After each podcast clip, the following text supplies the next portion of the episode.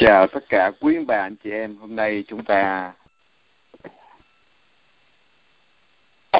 qua những câu hỏi để được trả lời về Kinh Thánh. Chúng ta hôm nay chúng ta có 12 câu hỏi uh, về Kinh Thánh cũng như đời sống. Câu thứ nhất là xin cha giải thích làm sao gọi là năm A, năm B, năm C năm chẵn hay năm lễ nhưng năm nay những năm này có ý nghĩa như thế nào? À, cái thứ nhất là chúng ta biết là cái năm phụng vụ. Năm phụng vụ giáo hội chia ra có mùa vọng có mùa giáng sinh mùa chay mùa phục sinh và mùa quanh năm. Mùa quanh năm là mùa dài nhất trong năm. Có thứ ba mươi bốn tuần. Và mùa quanh năm nó có hai cái giai đoạn. Một giai đoạn là sau phục sinh là giai đoạn dài nhất. Còn giai đoạn giữa mùa chay và mùa giáng sinh thường thường rơi vào cuối tháng giêng và à, trước mùa chay trước thứ tư lễ cho. Thì à, giai đoạn đầu nó chỉ có vài tuần thôi và chúng ta biết là giáo hội chia năm A, năm B, năm C là bởi vì theo cái chương trình để đọc lời Chúa cho hết ba năm.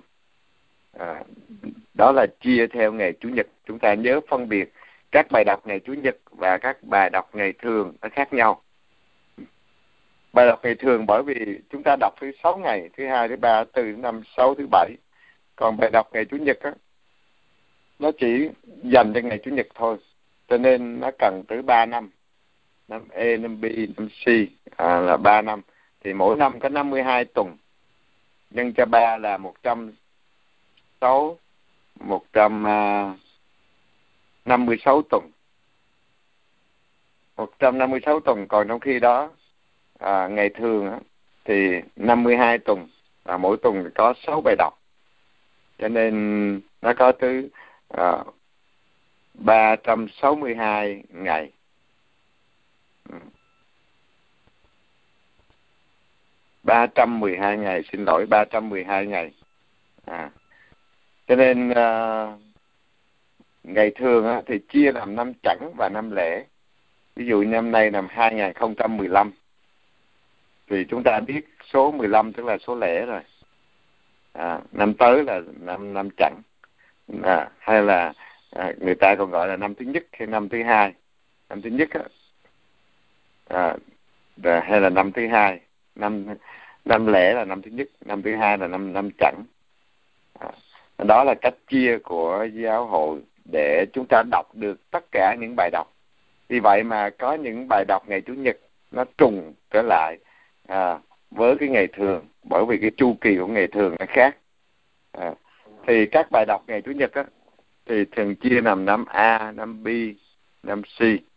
À, để trong ba năm chúng ta sẽ đọc lần lượt là Thánh Matthew và năm B thường đọc là Marco và năm C là Thánh, Thánh uh, Luca và xen kẽ vào đó những bài đọc về các mùa hoặc là những ngày đặc biệt thì đã phúc âm Thánh Gioan à, cùng với những bài cựu ước kèm theo để trong 3 năm năm A, năm B, năm C là mà tính về ngày chủ nhật đó nó có à, uh, 156 ngày.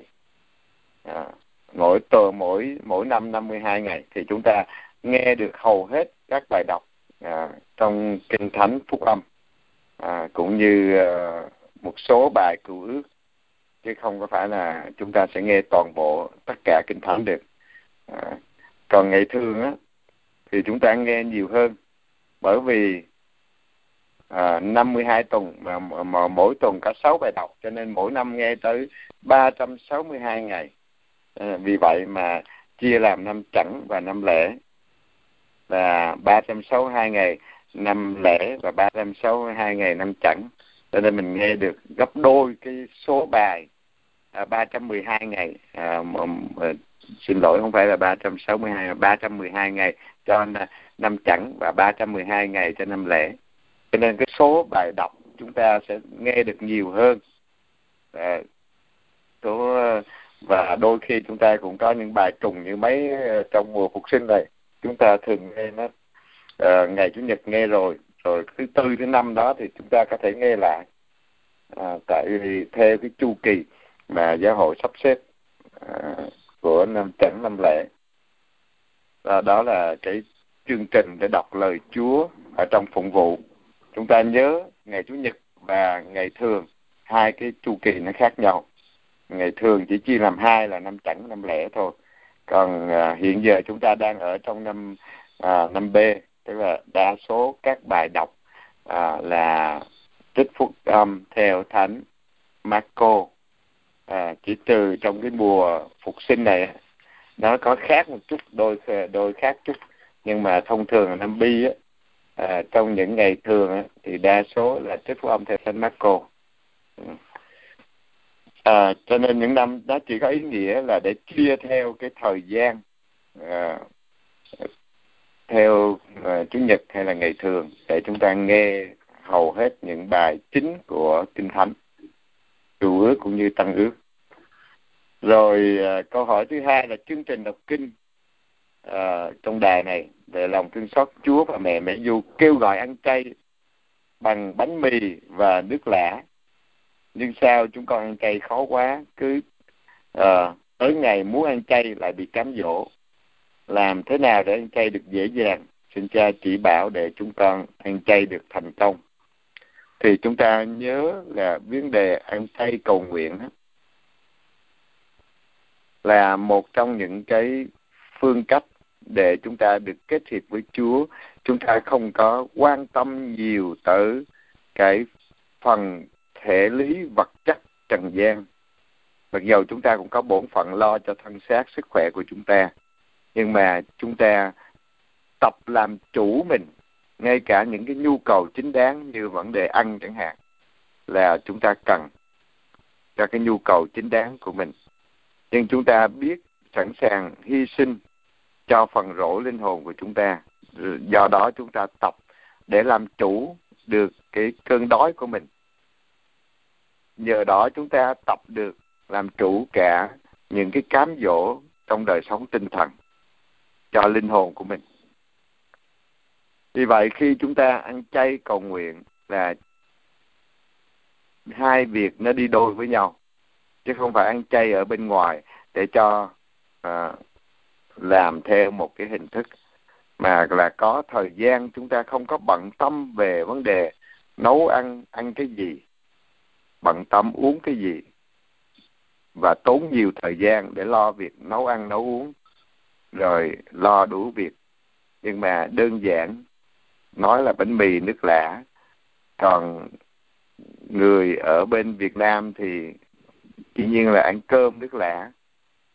Còn người châu Âu thì họ ăn bánh mì là thông thường lúc nào cũng có. À, ăn miếng bánh mì uống ly nước lã thì nó dễ dàng quá không có phải bận tâm nấu nướng gì hết. Và chúng ta có giờ để hướng về Chúa. Dĩ nhiên là đúng thời gian của chúng ta thời gian đúng cái giờ ăn thì axit đường ruột nó tiết ra nó làm giúp cho tiêu hóa vì vậy mà khi mà không có đủ đồ ăn cho nó hoặc là chúng ta không ăn chúng ta nhìn không có ăn thì axit đường ruột nó ra nó làm cho cồn cào khó chịu. Và để cho chúng ta tập làm chủ mình thì thường là uống nước lã thật nhiều ngày hôm đó. Mà cũng là một cái phương cách để chúng ta tẩy cái đường ruột của chúng ta tẩy bao tử của chúng ta để cơ thể chúng ta được tẩy độc. À, sau những ngày chúng ta ăn đủ thứ đồ mà không có thời gian để à, tẩy sạch cái đường ruột của chúng ta. Cho nên ngày đó là ngày thường chúng ta phải uống số lượng nước nhiều hơn những ngày khác. Rồi cái quan trọng là cái yếu hướng chúng ta là có giờ để cầu nguyện với Chúa. Khi tâm hồn chúng ta có giờ để đọc kinh thánh có giờ để ở bên Chúa và nói chuyện tâm tình với Chúa thì đó là những cái giây phút mà chúng ta à, được ở gần bên Chúa để cầu nguyện. Và khi chúng ta thường xuyên cầu nguyện hướng tâm về với Chúa mà khi bụng nó đói thì chúng ta có sẵn bánh mì hoặc là một chén cơm một chút uh, mắm muối gì đó và uống ly nước lã là nhanh chóng nhất. Không có bận tâm phải nấu ăn nấu uống gì hết. Chúng ta không có phải tốn nhiều thời gian nữa mà chỉ cần năm ba phút là có xong một bữa cho cái bộ cái bụng của chúng ta rồi. À, cho nên có nhiều giờ để chúng ta cầu nguyện có nhiều giờ để chúng ta làm những công việc à, kết hiệp với Chúa đọc sách kinh thánh. Có giờ để lòng bên lòng với Chúa mà chúng ta không cần phải à, lo lắng chuyện ăn chuyện uống mỗi ngày. Cho nên khi mà chúng ta ăn chay á, thì chúng ta có ý hướng rõ ràng là chúng ta dâng cái hy sinh của chúng ta cho Chúa Giêsu trên thánh giá. Nhớ Chúa Giêsu ăn chay 40 năm ngày để cầu nguyện với Chúa Cha. À, đó là cái thứ nhất. Cái thứ hai là xin qua cái việc chúng ta làm chủ cái cơn đói của mình. À, xin Chúa giúp chúng ta cũng làm chủ được những cái cám dỗ mà nó, những tư tưởng sai lạc nó đến với chúng ta. À, thì khi mà chúng ta làm làm chủ được ý chí nghị lực của chúng ta nó tăng lên và chúng ta chiến thắng được tội lỗi nhờ tình yêu của chúng ta dâng hiến cho Chúa. Chúng ta dâng hiến trọn vẹn và dám hy sinh ngay cả những cái của ăn hàng ngày cần thiết cho thân xác của chúng ta. Và cũng để tránh chúng ta hoang phí thực phẩm tránh chúng ta à, à, đam mê ăn uống coi ăn uống như là cái cùng đích của đời mình. Mà nhiều người à, chủ trương như vậy là sống là phải hưởng thụ phải ăn thật là ngon. À, cái đó là cái cám dỗ để chúng ta đặt tất cả trọng tâm của chúng ta nơi trần gian chứ không phải nơi Chúa. Cho nên muốn ăn chay là chúng ta cần kết hiệp với Chúa Giêsu để dâng cái hy sinh đó cho Chúa và xin Chúa giúp chúng ta à, làm chủ được những cơn cám dỗ của mình. Làm khi chúng ta tập từ bỏ à, những cái nhu cầu ngay cả chính đáng nữa như nhu cầu ăn uống và cũng tập để mà sống đúng cái cùng đích của mình là sống cho Chúa chứ không phải cho những cái hưởng thụ chóng qua ở trên trần gian này. Của ăn cần thiết cho sức khỏe à, để phục vụ cho sự sống chúng ta à, cho nên chúng ta ăn để sống chứ không phải sống để ăn. À, hai cái khác nhau. À, một cái là người ta chủ trương là sống để ăn như là cái cùng đích của mình. Còn ở đây chúng ta ăn để sống tức là ăn là phương tiện để phục vụ cho sự sống. À, nó là phương tiện chứ không phải là cùng đích. Thì lúc đó chúng ta mới làm chủ được chúng ta. Và nhờ đó mà việc ăn chay của chúng ta nó đưa chúng ta tới cái việc làm chủ những cơn cám dỗ và có những hy sinh vì tình yêu với Chúa và nhất là cái giờ để cầu nguyện sâu xa với Chúa. Câu hỏi thứ ba, đài của cha cũng kêu gọi cầu nguyện ba tiếng mỗi ngày. Xin cha giải thích cầu nguyện ba tiếng mỗi ngày là như thế nào. Chúng con vừa làm việc và miệng âm thầm đọc kinh mân côi ba tiếng. Vậy làm như vậy có phải là cầu nguyện ba tiếng có đúng không cha? À, thì tôi xin uh, trả lời là ba tiếng mỗi ngày ở đây nếu ai đến mẹ du thì chúng ta thấy rõ là tiếng đầu tiên là người ta lần ba chuỗi mừng à, năm sự vui năm sự thương năm sự mừng. À, người ta lần ba chuỗi à, mỗi chuỗi hai chục phút là một tiếng. Và một giờ cho thánh lễ rồi sau một giờ cho thánh lễ đó họ dành một giờ nữa để chầu thánh thể. Năm giờ chiều họ lần chuỗi mân cô ba chuỗi. Rồi sáu giờ đến bảy giờ thì họ dân thánh lễ. Bảy giờ đến tám giờ họ chầu Chúa Giêsu thánh thể. À, đúng là đúng ba tiếng từ năm giờ đến tám giờ tối. Đó là những giờ trọn vẹn ở bên Chúa, lòng bên lòng với Chúa. Họ dành ba tiếng đầu tiên để cầu nguyện với Đức Mẹ, để nhờ Đức Mẹ dẫn đưa chúng ta, giúp chúng ta cầu nguyện, như Đức Mẹ đã giúp các tông đồ trong 10 ngày cầu nguyện xin sẽ được tràn đầy thánh thần của Chúa. Khi Chúa xua về trời rồi, thì Đức Mẹ đã cầu nguyện chung với các thánh tông đồ và giúp các tông đồ cầu nguyện. Thì Chúa Mân Côi giúp cho chúng ta đến với Chúa Giêsu nhờ mẹ Maria đưa chúng ta đến với Chúa Giêsu và mẹ cầu bầu cho chúng ta. Cho nên chúng ta suy niệm cùng với mẹ Maria cuộc đời Chúa Giêsu qua à, chuỗi mân côi năm sự vui, năm sự mừng, năm sáng, năm sự thương.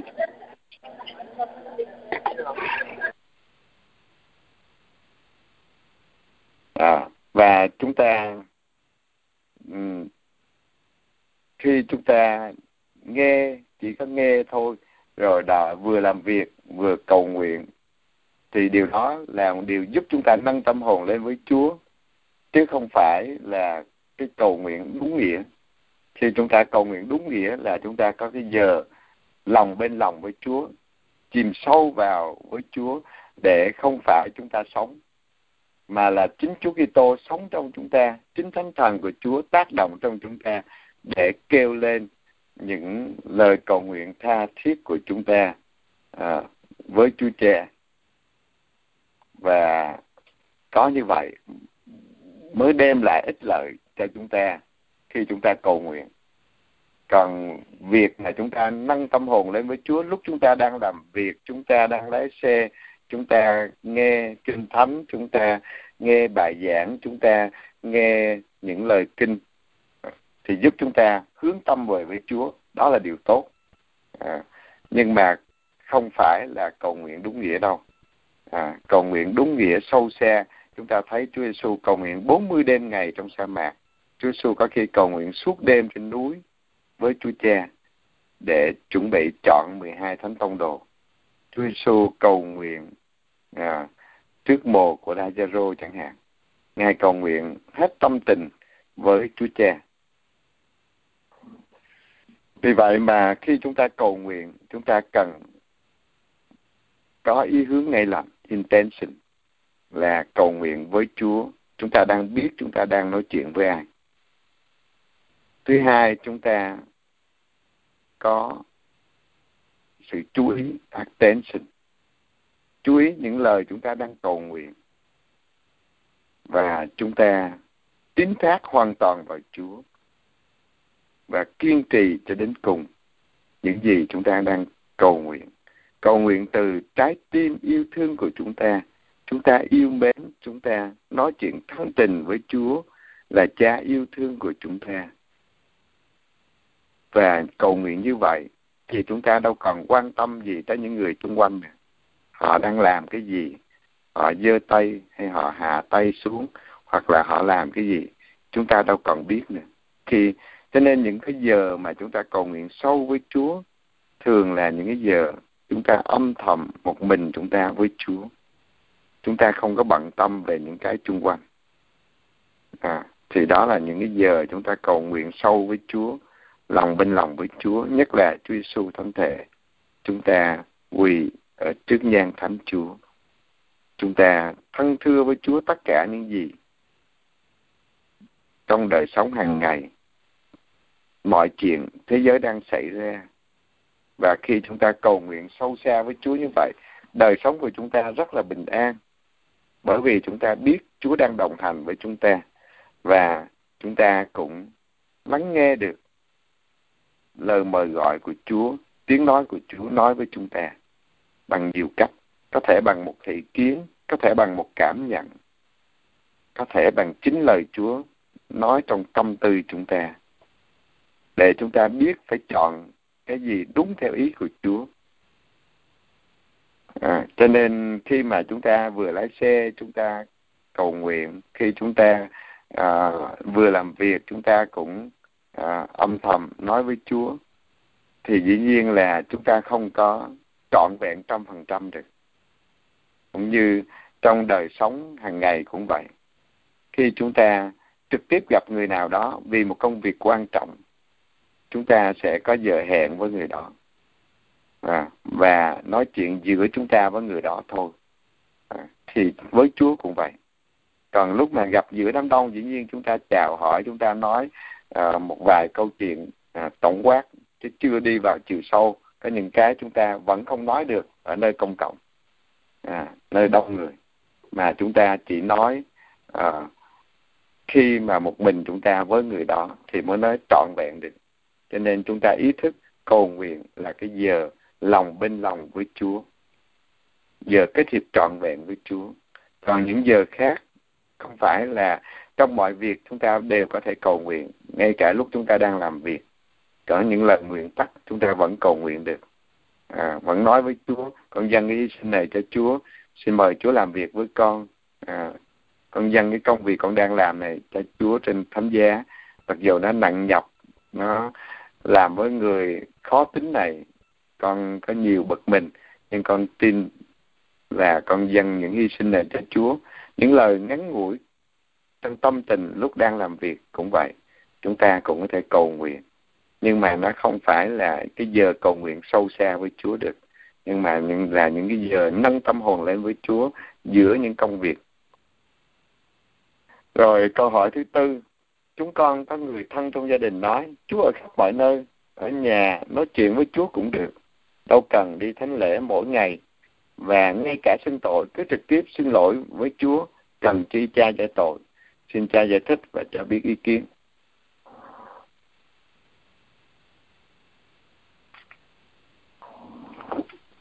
Để chúng ta biết cái câu à, nói đó là câu nói của thời đại vô thần của chúng ta.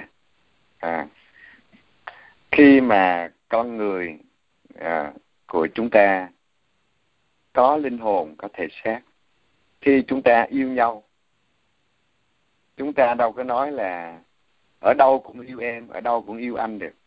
Nhưng mà chúng ta có cái giờ hẹn gặp nhau không phải ở nơi công cộng không phải ở cái nơi đông người mà là cái nơi mà hai người có thể nói chuyện tâm tình với nhau chúng ta đi shopping à, thì chúng ta phải đi tới cái chỗ người ta bán hàng để chúng ta coi. Dầu chúng ta có đi shopping trên trên online trên internet thì nữa cũng phải coi cái món hàng đó tên gì giá cả bao nhiêu hình ảnh của nó ra sao thì chúng ta mới mua. À. cho nên đời sống của chúng ta có linh hồn có thân xác chứ không phải chỉ có linh hồn không mà chúng ta vừa có hồn, có xác, cần phải được diễn tả ra bên ngoài. Vì vậy mà Chúa ban ơn cho chúng ta, Chúa không có nói là ta ban ơn cho các ngươi là xong, mà Chúa lập bảy bí tích rõ ràng, cụ thể. Bí tích rửa tội, ngài dùng nước để rửa. Mặc dù nước chẳng rửa được tội lỗi chúng ta, nhưng mà qua cái hình thức bên ngoài đó, để chỉ cái ý nghĩa bên trong, Chúa ban ơn cho chúng ta là Chúa tha thứ cái tội nguyên tổ tội mình làm. Và cho chúng ta được làm con cái của Chúa qua cái thức rửa tội. Và được liên kết với Chúa Giêsu trong thân mình mầu nhiệm của Ngài. Để chúng ta nhận lãnh những cái trách nhiệm mà Chúa Giêsu trao phó cho giáo hội ở trên trần gian. À, vì vậy mà chúng ta thấy nếu mà nói Chúa ở khắp mọi nơi chỉ cần chúng ta cầu nguyện với Chúa là đủ rồi hoặc là xin tội trực tiếp với Chúa. Nhưng ở đây, chính Chúa Giêsu lập các bí tích. Như trong Gioan chương 20 Chúa nói, các con tha tội cho ai thì tội người ấy được tha. Đó là cái cách mà Chúa Giêsu muốn tội lỗi chúng ta được tha qua bí tích giải tội. Là bí tích giải tội thì ngài trao cho các linh mục để các linh mục biết rõ cái tội của chúng ta các ngài có quyền tha thứ hay là các ngài không tha thứ? Đó là cái quyền mà Chúa trao cho các linh mục. Đó là cách mà Chúa Giêsu lập. Cho nên Chúa đã cho chúng ta giống như là nguồn điện thì khắp thế giới chỗ nào cũng có. Trong một cái sấm sét. Mà nếu thu được cái sấm sét đó, cả thế giới đủ xài cả năm. Cái nguồn điện của trời đất. Nguồn điện ở khắp nơi trong trái đất này, trong cả cái vũ trụ này. Nhưng mà nếu không thu lại, thì nguồn điện nó vẫn tản mát khắp nơi, không có xài được, không có dùng được. Cho nên nói rằng Chúa ở khắp mọi nơi, nhưng mà làm sao chúng ta nhận lãnh những ân sủng đó? Vì vậy mà Chúa Giêsu không có nói chuyện ở trên không khí, mà Chúa Giêsu nói chuyện cụ thể ngài lập bảy bí tích rõ ràng để xin chúng ta ra làm con cái của Chúa qua bí tích rửa tội. Ngài tăng thêm sức mạnh cho chúng ta qua bí tích thêm sức và nuôi dưỡng linh hồn của chúng ta bằng tình yêu, bằng máu huyết của ngài, như người mẹ nuôi đứa con ở trong bụng mẹ bằng máu huyết của mình, để cho bào thai được lớn lên. Rồi tới ngày sinh nó ra. Mà ngày sinh nó ra, cho nó thấy được và lớn lên ở trần gian thì Chúa cũng sinh chúng ta ra ở trên trần gian này. Nhưng mà chúng ta, giờ chết của chúng ta trên trần gian là giờ chúng ta được sinh ra vĩnh viễn ở trên thiên quốc. Cho nên Chúa cho chúng ta được nuôi dưỡng bằng bình máu của Chúa. Và khi chúng ta bệnh tật, đau yếu, thì Chúa chữa lành chúng ta qua cái tích giải tội để thanh tẩy những tội lỗi của chúng ta. Khi chúng ta trưởng thành, Chúa cho chúng ta biết tích hôn phối để kết hôn với nhau. À, và chuẩn bị về với Chúa thì Chúa nuôi dưỡng chúng ta, tăng sức mạnh cho chúng ta bằng bí tích sức giàu bệnh nhân.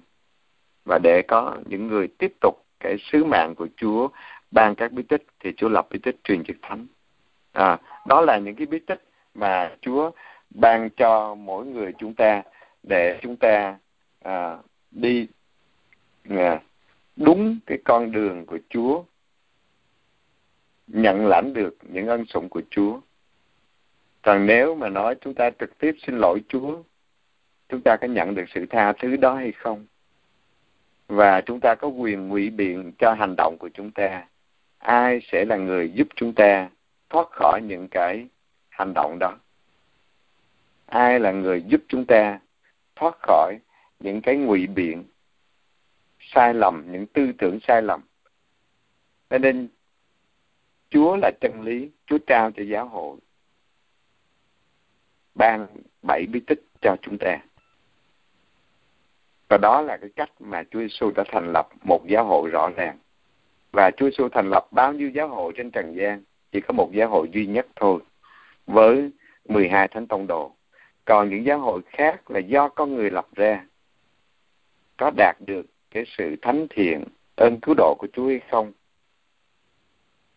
là vấn đề của mỗi người chúng ta phải đặt ra để lựa chọn cho đúng. Chúng ta chọn cái giáo hội mà Chúa Giêsu thành lập hay là chọn một cái giáo hội do con người thành lập? Và trên thế giới này chỉ có hai loại tôn giáo thôi. Một loại là chính con người đứng ra thành lập một loại là chính thiên chúa đến với con người và thành lập cho chúng ta một giáo hội rõ ràng những người kế vị các thánh tông đồ là Đức Giáo Hoàng ở Roma cùng với các giám mục của giáo hội công giáo trên toàn thế giới. Nên chúng ta có những cái hướng đi rõ ràng mà Chúa Giêsu đã mở ra cho chúng ta. Câu hỏi thứ năm, làm sao để chúng con được tham dự thánh lễ cho trọn? Xin cha giải thích. Chúng ta học giáo lý để chúng ta biết thánh lễ là gì. Và lúc chúng ta hiểu biết thánh lễ là gì rồi thì chúng ta mới có một ý hướng ngay lành khi chúng ta đi dân thánh lễ. Chúng ta hay nói đi xem lễ giống như đi xem movie xem uh, uh, phim ảnh thôi. Mà chúng ta phải xác định cái từ ngữ rõ ràng là chúng ta đi dân thánh lễ dân đây là dân cả cuộc đời của chúng ta. Mà cuộc đời của chúng ta, những hy sinh của chúng ta, ý riêng của chúng ta, nó chẳng là gì hết. Chỉ là con số không trước mặt Chúa thôi.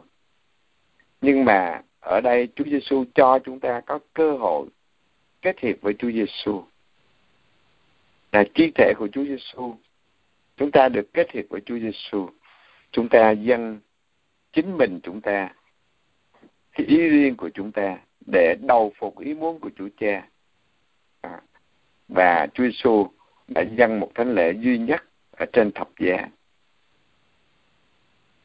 Dân chính Ngài là linh mục. Chính Ngài cũng là của lễ. để dâng lên cho Thiên Chúa Cha cái của lễ của mình để đầu phục ý muốn của Chúa Cha để tôn thờ Thiên Chúa Cha vì Ngài đáng được tôn thờ, đáng được chúc tụng đến muôn ngàn đời. Vì Ngài là Thiên Chúa, là đại ân nhân của nhân loại, là người cha yêu thương, nhưng là Thiên Chúa cả trời đất. Và Chúa Giêsu biết rằng những của lễ của con người dâng lên chỉ là một giá trị của con người, giá trị của một tạo vật chẳng có nghĩa gì trước mặt Thiên Chúa Cha hết. Vì vậy mà Chúa Cha đã cho chúng ta Chúa Giêsu để cái của lễ của Chúa Giêsu có một cái giá trị vĩnh cửu, có một giá trị của một Thiên Chúa và Chúa Giêsu cho chúng ta được hòa nhập vào với Chúa Giêsu như là giọt nước tượng trưng cho nhân tính của con người kết hợp với rượu là thiên tính của Chúa Giêsu. Để dâng cái của lễ lên Thiên Chúa Cha, chúng ta được kết hiệp. Chúng ta chỉ là nước lã, chỉ là con số không, được hòa nhập với mình máu của Chúa Giêsu để dâng tất cả hy sinh của chúng ta, ý riêng của chúng ta, cuộc đời của chúng ta sống cho Chúa, chết cho Chúa, làm mọi việc vì yêu mến Chúa. Cho nên mỗi giây phút cuộc đời chúng ta là những ngày thánh lễ, là những ngày mà kết hiệp với Chúa Giêsu thánh thể để dâng lên Thiên Chúa Cha. Vì vậy mà trong mọi lúc chúng ta luôn luôn chọn thánh ý của Chúa Cha, chứ không phải chỉ dâng thánh lễ trong một tiếng đồng hồ, rồi sau đó chúng ta làm ý riêng của chúng ta, mà là suốt cuộc đời chúng ta là một thánh lễ nối dài. Chúng ta luôn luôn đầu phục thánh ý của Chúa Cha, vì chúng ta đã dâng chính mình chúng ta, ý riêng của chúng ta cho Chúa Cha rồi. Nhờ Chúa Giêsu thánh hóa, để mọi việc chúng ta làm nó mang một cái giá trị siêu nhiên và giúp cho chúng ta nên một thân thể màu nhiệm của giáo hội. Mà Chúa Giêsu là đầu của thân thể màu nhiệm này. Có như vậy, chúng ta mới có thể cùng với triều thần thánh trên trời để chúc tụng ca ngợi yêu mến Thiên Chúa Cha bây giờ và mãi mãi đến muôn ngàn đời bên kia thế giới nữa. Thánh lễ chúng ta bắt đầu ở trên trần thế. Mỗi lần dự thánh lễ, chúng ta biết có Đức Mẹ, có Thiên Thần, các Thánh đều thờ phượng Chúa Giêsu, yêu mến Chúa Giêsu và Chúa Giêsu mời gọi chúng ta cùng với Ngài để dâng cái của lễ kết hiệp với mà Ngài dâng của lễ lên Thiên Chúa Cha mà Ngài đã dâng ở trên thập giá bây giờ diễn lại ở trên bàn thờ mỗi ngày. Nó chỉ khác là không có đổ máu thôi, không thấy máu chảy ra. Nhưng mà thực sự cũng vẫn là một của lệ là chính Chúa Giêsu. Và Ngài cho từng người chúng ta kết hiệp với Chúa Giêsu để dâng lên Thiên Chúa Cha. Lúc đó nó mang một cái giá trị siêu nhiên, một giá trị cứu rỗi, một giá trị tình yêu kết hiệp với Chúa Giêsu và trong Chúa Giêsu chúng ta được kết hiệp và được mời gọi hưởng cái hạnh phúc trọn vẹn ở trong tình yêu kết hiệp của Chúa Cha, Chúa Con và Chúa Thánh Thần. Câu thứ sáu, bỏ lễ Chủ nhật là phạm tội trọng vì công việc chúng con không tham gia được thánh lễ Chủ nhật. Thứ bảy, vì lo làm việc chúng con cũng không về kịp để đi lễ vậy có phải phạm tội trọng là phải phạt xuống hang ngục không, cha? Vậy vì kế sinh nhai và công việc đòi hỏi, chúng con có thể nói, xin Chúa thông cảm và tha thứ cho chúng con khi mỗi lần vào tòa giải tội, không, cha? Như vậy là tội chúng con được tha. Vậy luật giáo hội buộc chỉ một năm xưng tội một lần. Vậy một năm chúng con đi xưng tội, bỏ lễ chủ nhật có được không, cha? À cái đó là tính toán theo toán học. Xưng tội có 5 phút thôi. Đi lễ chủ nhật thì à, một năm 52 tuần hết 52 tiếng đồng hồ. Chưa kể lái xe nữa thành tới 53 à, à, thành tới hơn 100 giờ. Tại vì tính trước tính đầu tính đuôi là hai tiếng. À, một năm 52 tuần hết 104 giờ. Đi xưng tội có 5 phút. Như vậy thì còn lời được à, hơn trăm giờ. Đó là cái tính toán của con người chúa là tình yêu. Ngài không có tính toán theo cách của chúng ta đâu. Mà ngài thấy chúng ta có yêu chúa trên hết mọi sự hay không?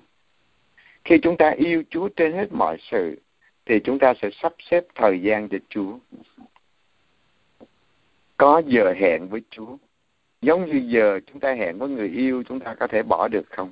Khi hai người đang date với nhau, đang hẹn hò với nhau, chưa có kết hôn và chúng ta kính trọng và yêu quý cái người yêu của mình.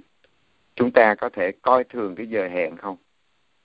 Nếu đã hẹn với nhau 5 giờ chiều thứ bảy gặp nhau ở địa điểm A, địa điểm B nào đó mà chúng ta lỡ trễ hẹn thì chúng ta phải gọi điện thoại để báo rồi. Chúng ta yêu mến Chúa trên hết mọi sự còn hơn thế nữa chúng ta sẽ chọn đúng cái giờ nào là giờ thánh lễ chúng ta sẽ tham dự. Hoặc là chiều thứ bảy, sau 4 giờ chiều, hoặc là ngày chủ nhật, hoặc là chúng ta sẽ xem trong vùng đó có bao nhiêu thánh lễ thứ bảy và chủ nhật để chúng ta đi tham dự.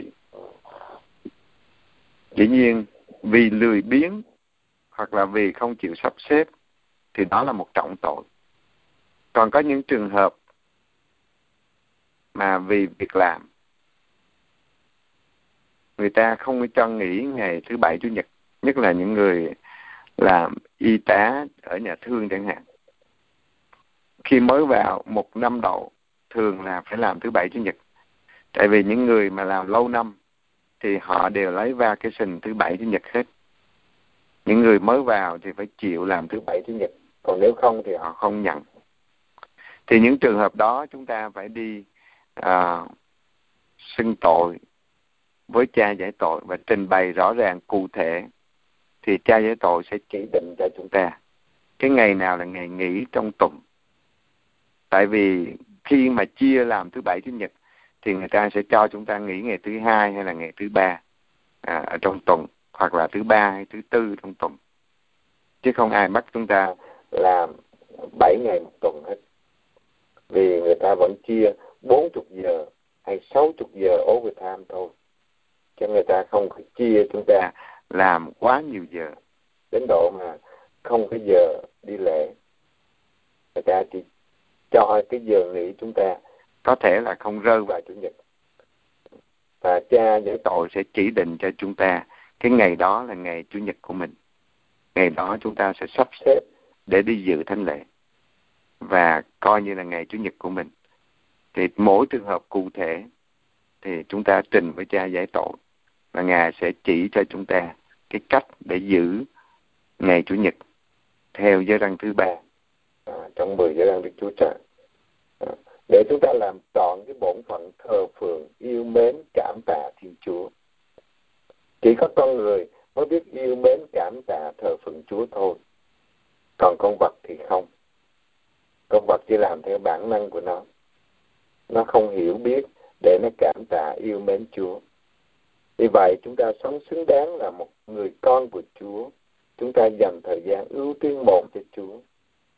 Rồi, thứ hai, thứ ba là vấn đề gia đình, vấn đề đời sống, kinh tế, giáo dục, y tế, mọi thứ khác. Nhưng vấn đề số một, ưu tiên một là giờ hẹn với chúa, giờ dành cho chúa. Chúng ta không có bỏ qua được.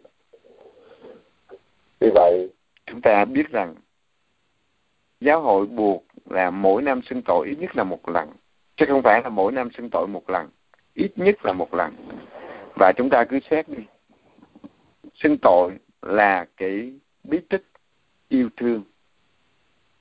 Chúng ta đến để chúa tẩy rửa chúng ta khỏi những kiêu căng, ích kỷ, những hận thù cay đắng những đam mê bất chính của chúng ta. Và bao nhiêu thứ tội lỗi nó xiềng xích, nó trói buộc chúng ta. Cho nên đến với được với Chúa trong bí tích giải tội, là bí tích tình yêu, để người cha yêu thương ở trên trời qua tay linh mục, ban cái ơn xá giải cho chúng ta, tháo gỡ cho chúng ta những sự dữ đang trói buộc chúng ta cho nên đừng coi bí tích giải tội là một cái gì nặng nề. Khi chúng ta khiêm cung trước mặt chúa, chúng ta sẽ quỳ xuống xưng thú tất cả tội lỗi của mình để chúa thanh tẩy tha thứ cho chúng ta. Và chúng ta cứ cứ xem đi cái nhà của mình. Nếu mà chúng ta không có dọn dẹp và bỏ đi những cái rác rến, mà chờ một năm chúng ta mới dọn một lần, thì bao nhiêu cái đầu xương à, xương cá đầu tôm đầu cá chúng ta làm bao nhiêu những đồ ăn thừa. Trong một tuần lễ nó đã hôi rồi. Nó bắt đầu thúi trong thùng rác rồi. Mà chúng ta cứ để tuần này qua tuần kia tháng này qua tháng kia chúng ta sống ở trên đống rác thì chúng ta có thể khỏe mạnh được không? Suốt ngày chúng ta hít thở nào là mùi thúi của mắm tôm của đầu cá. Nào là miếng thịt hem nó dư thừa đổ trong thùng rác. Bao nhiêu thứ bụi bặm, chúng ta hít thở mỗi ngày. Chúng ta có khỏe được không? Nếu ở trong một cái môi trường, trong một cái nhà mà nó đầy rác như vậy, thì huống chi linh hồn của chúng ta, nếu chúng ta không có xưng tội mỗi tuần, mỗi tháng cho nên một người công giáo tốt là người công giáo xưng tội mỗi tuần, mỗi tháng một lần là tối thiểu.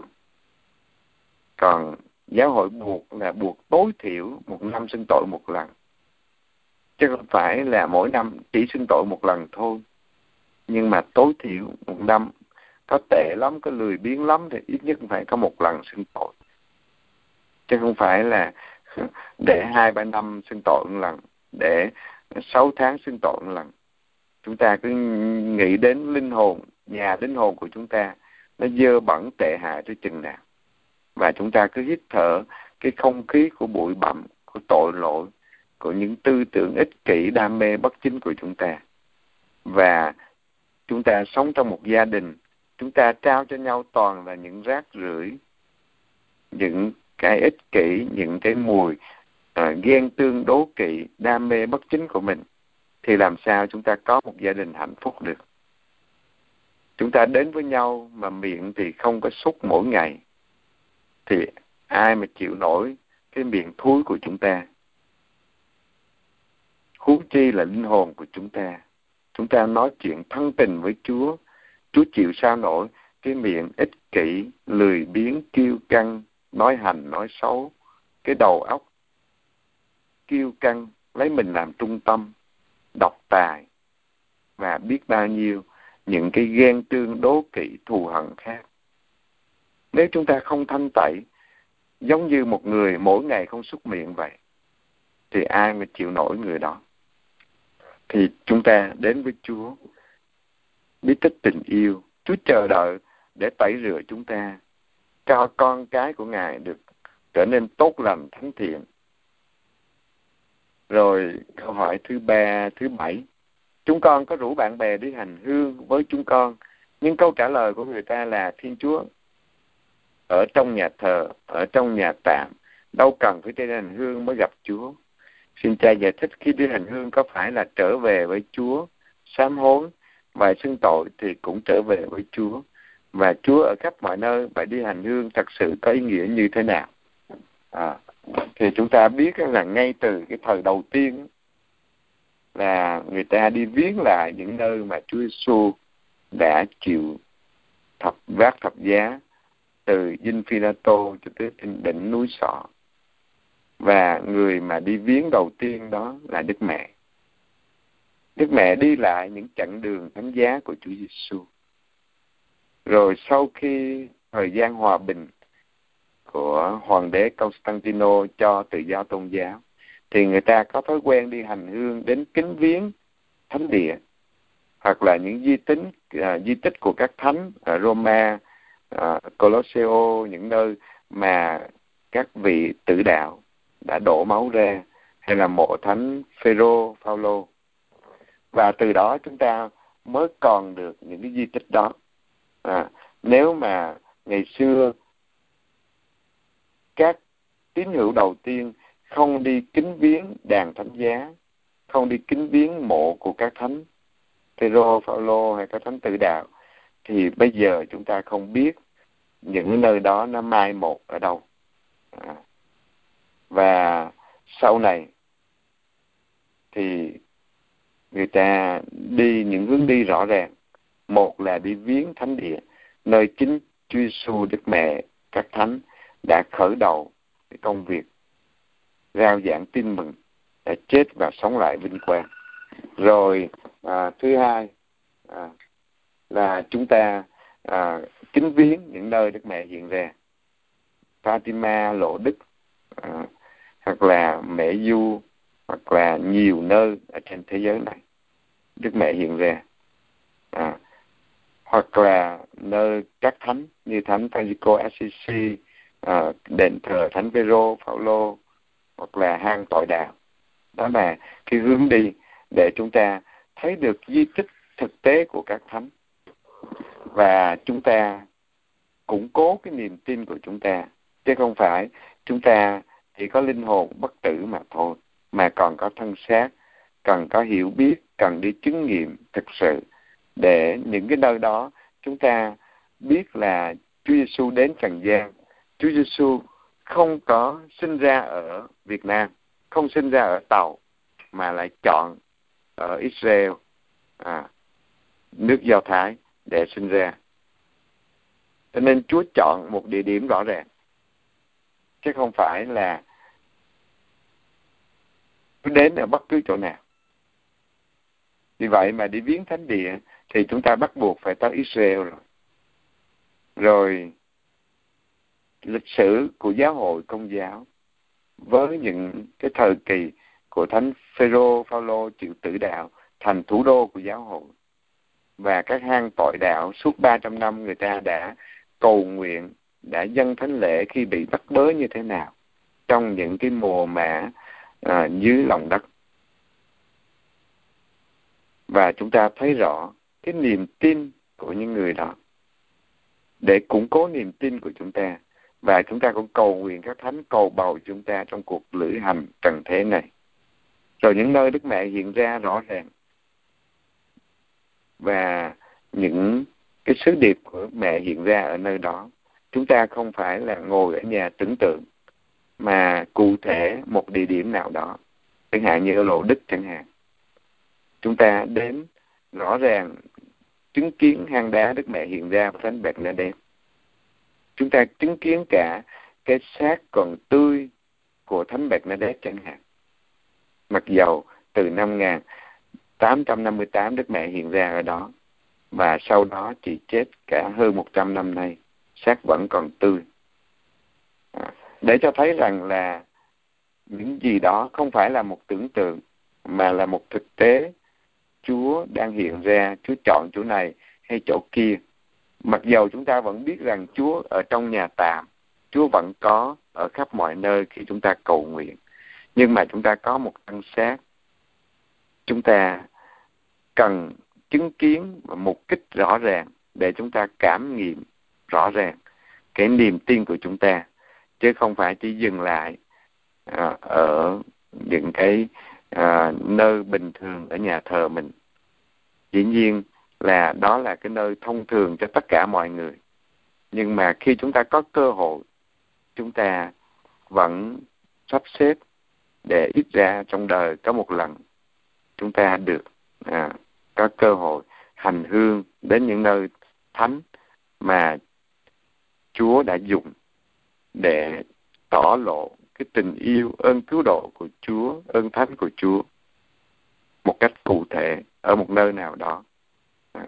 Vì vậy mà chúng ta đi hành hương hoặc là chúng ta dành những giờ để cầu nguyện sâu xa với Chúa. Và chúng ta có một đức tin à, dĩ nhiên là cần thiết ở trong nhà thờ bình thường của mình nơi nhà tạm Chúa Giêsu hiện ra ở tại nhà tạm của mỗi nhà thờ rồi. Nhưng mà chúng ta có cơ hội đi sâu xa hơn để cảm nghiệm sâu xa cái sự hiện diện và công việc của Chúa đã thực hiện ở trên trần gian ở những địa điểm cụ thể nào? Và câu thứ tám thưa cha ở miền Nam California có một nhà thờ Mỹ cha xứ ở nhà thờ đó có treo một cái bảng kêu gọi mọi người ăn mặc đứng đắn khi bước vào nhà thờ. Mới đây ở nhà thờ Việt Nam chúng con thấy nhiều người đi lễ mà mặc đồ quá mát mẻ à, mặc đồ của nhà nghèo không có đủ vải che thân giống như tắm biển vậy vậy sao nhiều nhà thờ khác hoặc giáo hội không có luật về đồng phục tham dự thánh lễ như nhà thờ Mỹ tốt lành kia? À, thì dĩ nhiên là giáo hội luôn luôn kêu gọi chúng ta ăn mặc đứng đắn và đồ nào mặc nơi đó. Chúng ta đi nhà thờ chúng ta không mặc đồ dạ hội được. Chúng ta không mặc đồ tắm biển đi vào nhà thờ được. Mà chúng ta đến với Chúa thì chúng ta ăn mặc đứng đắn đó là cái ý thức chung cho tất cả mọi người. À, còn khi mà người ta quá sức thì mới treo một cái tấm biển lên để nhắc nhở mọi người thôi. Còn thực tế là mọi người đều được mời gọi ăn mặc đứng đắn. À, và nếu mà chúng ta đi về cái truyền thống của các tông đồ là người ta còn che khăn ở trên đầu nữa như đức mẹ có cái von che mặt ở trên. À, và ăn mặc đứng đắn kín đáo đàng hoàng đó là nếu đi về truyền thống ngay từ đầu. Dĩ nhiên là cách ăn mặc có thay đổi nhưng mà không có được ăn mặc hở hang. Với cái chiều kích của ngày hôm nay là người ta vẽ ra những kiểu mẫu áo quần nhất là cho phụ nữ để gợi cảm về tính dục. À, đó là cái mục tiêu của người ta để đưa con người tới chỗ tội lỗi và xa cách Chúa do cái tội về tính dục về điều răn thứ sáu. À, đó là thực tế về cách ăn mặc. À, và nhiều cái mẫu mã ngày hôm nay người ta đưa con người tới cái việc muối tính dục qua cách ăn mặc qua cái thái độ sống. Cho nên người công giáo chúng ta phải sống khác với xã hội là ăn mặc đứng đắn và kính trọng mọi người trong cái cách ăn mặc đứng đắn đàng hoàng chúng ta không có mặc đồ à, hở hang ừ, đi vào nhà thờ được. À, đó là đời sống mà mỗi người chúng ta phải có à, ở trên trần thế này. À, vì con người có hồn có xác phải thể hiện cái cách sống của chúng ta à, một cách cụ thể chứ không phải là nói một cách bâng quơ là tự do muốn mặc gì thì mặc. À, thì chúng ta trở về thời của Adam Eva thì không có vải để che thân, người ta cũng phải lấy lá để che thân. Nhưng mà thời đại của chúng ta có nhiều vải vóc, chúng ta ăn mặc đứng đắn. À, và câu thứ chín, nhà thờ ở giáo xứ xưa chúng con rất to lớn và đẹp giáo dân Việt Nam cũng rất đông, nhưng không có giờ chầu thánh lễ 24 trên 24 cha có thể giải thích cho chúng con hiểu sao có nhà thờ có giờ chầu thánh thể 24 trên 24 mà cái nhà thờ lại không có thì chúng ta biết là cái giờ chầu thánh thể là cái thời gian sau này. Những nhất là những nhà dòng về thánh tâm thánh thể thì người ta cổ võ không để Chúa Giêsu một mình. Tức là chia nhau chầu thánh thể. Người ta đặt thánh thể 24 trên 24 và chỉ chọn một số nhà thờ thôi. Tại vì nhiều nhà thờ không có người trực à, và thường một vùng thì có một nhà thờ đặc biệt ở trong vùng đó để mọi giáo dân có thể ghi danh và không để giờ nào mà không có người chầu Chúa Giêsu thánh thể. Và họ chia phiên nhau. À, mặc dầu những người khác vẫn có thể tham dự được nhưng mà có người trực chính thức dù hai giờ sáng ba giờ sáng năm giờ sáng dầu là trời đông đá người ta vẫn có người trực để ở với Chúa Giêsu thánh thể. À, cho nên à, các nhà thờ dù là nhà thờ ở Việt Nam người ta cũng không có cái cổ võ cái giờ chầu thánh thể 24 trên 24 này. À, ở giáo xứ các địa phận trên nước Hoa Kỳ họ đặc biệt là những cái uh, nơi được cổ võ thì từng vùng có một nhà thờ chầu 24 trên 24 chứ không phải mọi nhà thờ. À, nhưng mà cái điều tốt nhất là mỗi vùng ít nhất phải có một nhà thờ chầu 24 trên 24 và có người túc trực. Ghi danh rõ ràng có 24 người cam kết là mỗi giờ họ sẽ đến. À, thì một tuần là có 168 giờ. Nếu mà có đủ 168 người cam kết à, đúng cái giờ mỗi ngày trong tuần là họ sẽ đến còn họ không đến được thì họ phải gọi người khác. À, cho nên cần ít nhất là cũng phải hai ba trăm người. À, và có những cái giờ mà những người ở có thể họ giúp để cái giờ đó không bỏ trống không để Chúa Giêsu một mình. Câu thứ 10 là Thiên Chúa thì vô hình. Trong đoạn kinh thánh này viết Thiên Chúa lại hiện ra với Abraham là người mà chúng con không nhớ trong đoạn thánh vịnh nào trong kinh thánh viết Thiên Chúa thì sáng láng và chói lòa. Vậy Thiên Chúa vô hình thì làm sao à, thấy được sự sáng láng của Thiên Chúa? Và khi Đức Chúa hiện ra với ông Abraham mà ông không biết vì Thiên Chúa đến hình ảnh của con người à, và khi Đức Chúa hiện ra với ông Abraham ông Abraham nhìn thấy ba người.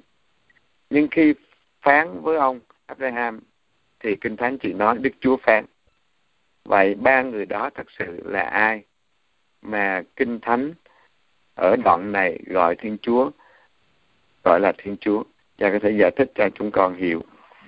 À, từ sáng thế chương 18 câu 1 thì Abraham nói chuyện với Thiên Chúa. À, và hình ảnh của ba người đến với Abraham. Và người ta cũng suy đoán là Chúa đã hé lộ về ba ngôi Thiên Chúa qua cái đoạn uh, kinh thánh này. Nhưng mà chưa có nói rõ ràng về cái mặt khải Chúa Cha Chúa, Chúa anh Thần. À, nhưng mà ở đây chỉ nói với chúng ta biết là Chúa đến với Abraham. Và với hình ảnh của con người cho nên Abraham không có thấy rõ cái sự sáng láng của Chúa à, như sau này Chúa hiện ra với Mô-xê à, thì Chúa sáng láng chói loạn. À, và Mô-xê đến độ mà phản ảnh trên khuôn mặt của Mô-xê còn sáng chói khi ông xuống à, khỏi núi dân chúng vẫn à, thấy sự chói lòa trên mặt của Mô-xê và ông phải lấy khăn mà che lại để dân không có sợ. Ừ. Thì tùy cách mà Chúa tỏ lộ khi đến với con người và từng giai đoạn một. À, thì à, còn một vài câu nữa. Nhưng mà bây giờ thì hết giờ rồi. Nhưng mà cũng nói cho biết về cái à, lịch sử về cuốn lịch. Thì chúng ta biết là lịch của chúng ta đang dùng bây giờ là tính từ ngày Chúa Giêsu sinh ra là năm thứ nhất cho tới bây giờ năm 2015 nhưng mà khi vị tu sĩ Dionysius à, ông ta chết năm năm trăm bốn mươi bốn sinh năm bốn trăm bảy mươi. Là ngày xưa không có cuốn lịch mà tính một hai ba bốn cho tới bây giờ. Mãi cho tới thời năm năm trăm đó thì vị tu sĩ uh, Dionysius này này uh, ông ta đã dịch ra những cuốn sách từ tiếng Hy Lạp và tiếng Latin. Thì ông ta đã cộng lại những cái năm tháng của uh, cái lịch của Caesar của lịch của tất cả um, uh, trong cái đế quốc mà có để chúng ta cộng lại. Tại vì ngày xưa chẳng hạn năm thứ nhất đời Caesar năm thứ hai đời Caesar năm thứ ba đời Caesar ví dụ như tới năm 30 đời Caesar rồi ông ta chết. Rồi à, Julius Caesar chết rồi ông kế tiếp lên. Ông kế tiếp lên người ta cũng bắt đầu tính năm thứ nhất năm thứ hai năm thứ ba. Chứ người ta không tính một hai ba bốn tới năm một ngàn hai ngàn như bây giờ thì mãi tới năm năm trăm tức là cả năm trăm năm sau khi Chúa Giêsu sinh ra thì người ta mới bắt đầu đếm lại rồi người ta tính. À, thì nó dĩ nhiên nó có sai lệch đi mấy năm nhưng mà cái sai lệch đó không quan trọng. Cái quan trọng là người ta muốn lấy cái gốc năm thứ nhất là năm Chúa Giêsu sinh ra cho tới bây giờ năm 2015 còn trước Chúa Giêsu người ta gọi là trước Chúa Giêsu như năm 150 trước Chúa Giêsu người ta gọi là before Christ à, à là BC hoặc là nếu nói theo cái lệ cái năm của Chúa là người ta viết là an anno domini à, là năm của Chúa thì thì đó là cái cách mà người ta tính lấy cái mốc ngày sinh của Chúa Giêsu để làm cho chúng ta uh, có một cái thời gian mà tính tới bây giờ 2015 mặc dù người ta có tính sai lệch ba bốn năm đi nữa nhưng mà nó không có quan trọng về cái việc sai lệch đó. Nhưng mà cái mục đích của ông tu sĩ à, Dionysius này à, tính là lấy cái mốc thời gian là Chúa Giêsu trước Chúa Giêsu và sau Chúa Giêsu à, cho nên những cái gì trong cựu ước đều là trước Chúa Giêsu à, năm 150 trước Chúa Giêsu chứ không phải là sau Chúa Giêsu à, và những gì ở trong cựu ước đã kết thúc à, để đưa tới chính Chúa Giêsu là đấng cứu độ duy nhất mà cả cửa chờ đợi. Và Chúa Giêsu bắt đầu một cái kỷ nguyên mới trong ân sủng của thánh thần tình yêu của Chúa. Chúng ta trở nên con cái của Chúa.